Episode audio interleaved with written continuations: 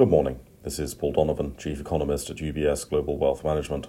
It's 7 o'clock in the morning London time on Wednesday, the 22nd of September.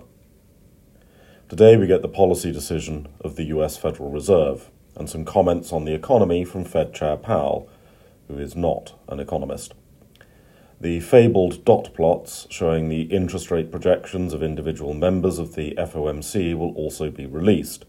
The sole purpose of the dot plot release is to increase confusion and misunderstanding in financial markets. The expectation is for there to be more details on scaling back bond purchases, but no firm commitment to scale back purchases at this stage.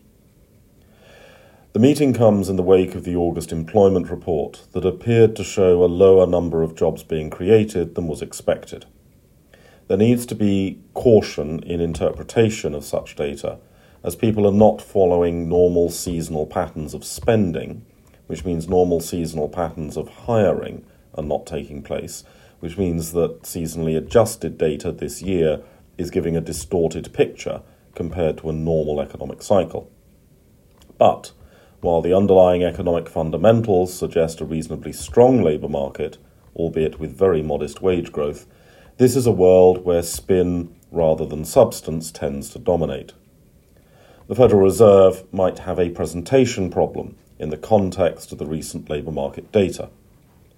Nonetheless, the overall message of a commitment to scaling back quantitative policy later this year is likely to be maintained. Aside from anything else, the Fed is likely to want to have that commitment in place before temporary disinflation forces start to exert themselves next year. The world's equity markets appear to have taken a calmer assessment of the risk posed by a Chinese property company possibly defaulting on its debt payments. The near term macroeconomic implications of this are relatively limited, especially considering that there would likely be some kind of domestic policy response within China. Longer term considerations might be more significant to the extent that investors demand compensation for an increased risk of regulatory uncertainty but that is not the sort of risk that creates short term moves in markets. That sort of concern is more about longer term relative performance. There's speculation that the United Kingdom will apply to join the NAFTA preferential trade deal, or rather to join whatever the pseudonym NAFTA is now using, as a way of getting a bilateral trade deal with the United States without actually having to do a bilateral trade deal with the United States. Achieving such a deal would be significantly complicated, the vexed issue of agricultural standards being one huge and very obvious example of an obstacle.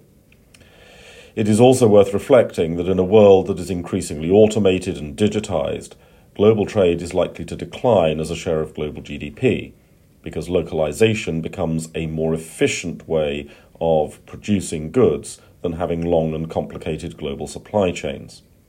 The United Kingdom is already automating warehouses at a very rapid pace, An automation of the production process would then lessen the benefits of a purely mercantile preferential trade deal.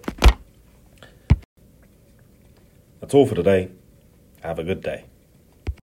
UBS Chief Investment Office's investment views are prepared and published by the global wealth management business of UBS AG or its affiliate, UBS. This material has no regard to the specific investment objectives, financial situation, or particular needs of any specific recipient and is published for informational purposes only. As a firm providing wealth management services to clients globally, UBS AG and its subsidiaries offer both investment advisory services and brokerage services. Investment advisory services and brokerage services are separate and distinct, differ in material ways, and are governed by different laws and separate arrangements. In the USA, UBS Financial Services Inc. is a subsidiary of UBS AG and a member of FINRA SIPC. For information, please visit our website at ubs.com forward slash working with us. For a full legal disclaimer applicable to the independent investment views produced by UBS, please visit our website at ubs.com forward slash CIO disclaimer.